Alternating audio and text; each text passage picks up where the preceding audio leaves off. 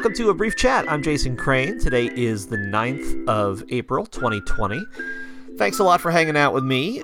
A couple uh, brief news updates up top. Actually, probably just one brief news update up top, which is that if you listen to yesterday's 100th episode, there was a question about whether I might at some point shave my head. And within an hour of the recording of that episode, I had in fact shaved my head.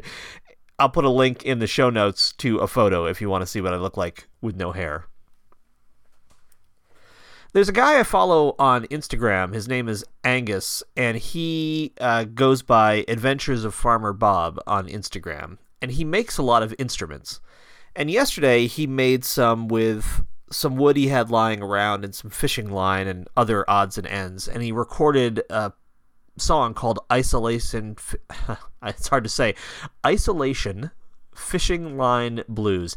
Things with lots of SHs, I have a hard time saying. Anyway, uh, he recorded this and put it up on YouTube. I'll put a link in the show notes. And said toward the end of it, you know, I hope this inspires you to make some music at home yourself. And it did. So I took one of my poems recently and used several different instruments. I used uh, an egg shaker, one of those guys. I used a kalimba, one of these. I used what else did I use? Oh, a uh, the the desk that I'm sitting at as a percussion instrument, even though I have actual percussion instruments. I used a diddley bow, which is a one-stringed instrument, and this particular one was built by Ross Hammond. And I used a thing called a beepit, which is a little uh, kind of noise producer that is light affected. So depending on how much light you shine on it, it makes various sounds. That kind of thing.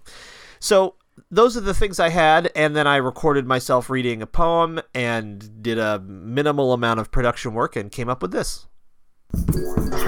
Less than a buck in my bank account, not much food in the fridge, not many brains in the White House, that orange man don't care a smidge. Too many people still partying, too few people at home. Too many rich men in Washington passing too few bills in the dome. It's time we looked out for each other. It's time that we did for ourselves. It's time that we stopped hoarding TP and food from the grocery shelves.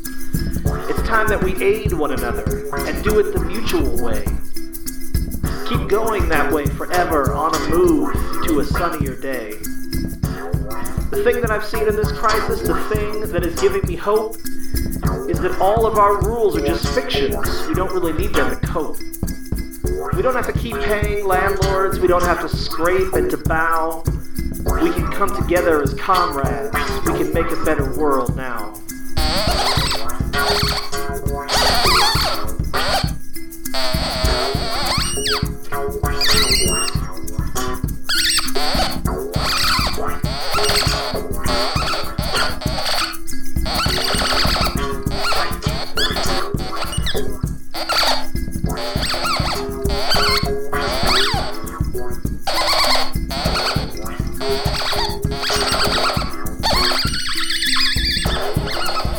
The thing that I've seen in this crisis, the thing that is giving me hope, it's that all of our rules are just fictions. We don't really need them to cope. We don't have to keep paying landlords. We don't have to scrape and to bow. We can come together as comrades. We can make a better world now.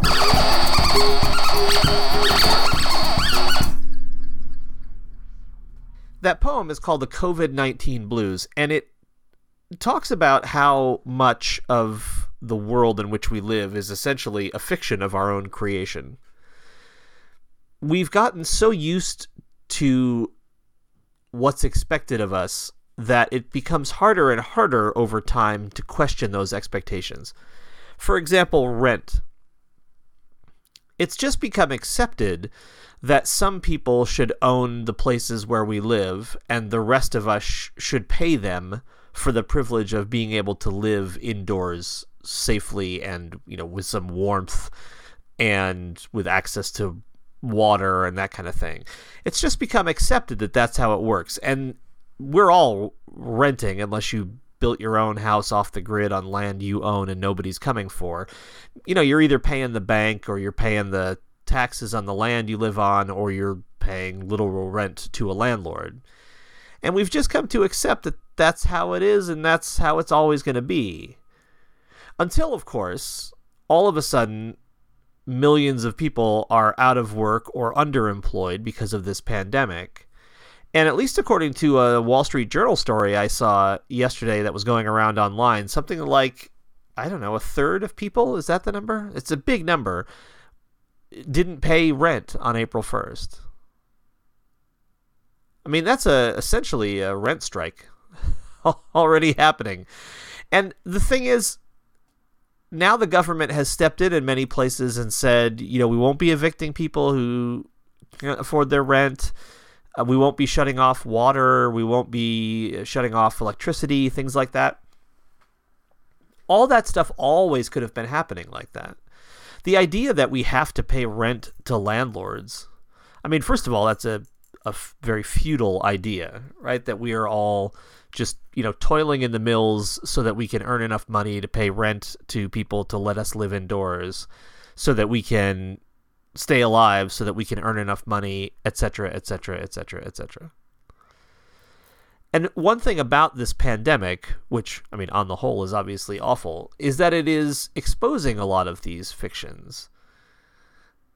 Here in the United States, obviously, we don't have nationalized universal health care. And the fact that we don't is being really thrown into stark relief against the backdrop of a pandemic which many people cannot afford to get sick from or to seek treatment for even given the meager treatments that exist and the relative lack of testing and so on and so forth. You know, and even everybody who's having these, you know, online orgasms over Andrew Cuomo, I mean, he's literally cutting healthcare programs in New York State while he's wearing his short sleeve shirts and going on the news every day and making people fall in love with him. I mean, the guy's a he's a bastard, and that's all there is to it. He just has the presence of mind to go on the television and not look like Donald Trump, not sound like Donald Trump. But he is part of the fiction also. All these people, you know, who are writing all these "I wish Andrew Cuomo were my boyfriend" pieces. I mean, that's that's all just in absolute ignorance of the facts on the ground. I did this poll on Twitter, uh, I guess it was earlier this week, where I asked whether people thought that the result of this pandemic would be that society would change going forward or that it would go back to the way it was. And by change going forward, I defined it as things like universal basic income, universal health care, changes to the way rent works, etc., etc. And the poll split right down the middle it was 50 50. Uh, some people thought things would go back to how they were, some people thought things would change. I tend to be in the go back to how they were camp. And I'm uh, basing that primarily on my entire lived experience in the United States. The only big sea change I've seen in my life in terms of how our society is organized, and, uh, you know, I know there are things like um, same sex marriage being approved I don't think that's as much of a sea change. The only big sea change I've seen in how things are organized in our country happened after 9 11. And things got a lot worse. It became even more militaristic and jingoistic a society than it had been in the previous years of my life, you know, from the 70s till then. And that has never lessened you know, people who were born after or right around 9 11 have never been to a sporting event that didn't have a bunch of patriotic songs playing and a salute our heroes moment and all that kind of stuff. And I don't remember those things from when I was a kid. I mean, largely because they didn't happen. I do try to retain some hope. Uh, hope is almost meaningless, but I do try to retain some optimism, I guess, about the future, which is that I do think there is some chance that the mutual aid networks that are springing up in the face of this pandemic will outlast the pandemic and that you know many places mutual aid has already been happening but that in places where it's new it will just become part of how people operate and i think that would be a great result of this. I mean obviously having this situation to get that result is not what i would have hoped for But if we have this situation anyway, it would be nice to come out of it with the idea that we can just do things for each other without waiting for the obviously corrupt and incompetent people in power to do things for us. So I would encourage you to think about the fictions in your life that you're allowing to rule you in the same way I allow them to rule me, and what we both might do about that.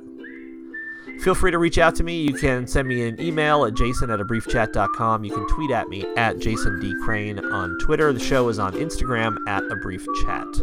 Thanks so much for listening. I love you. A better world is possible.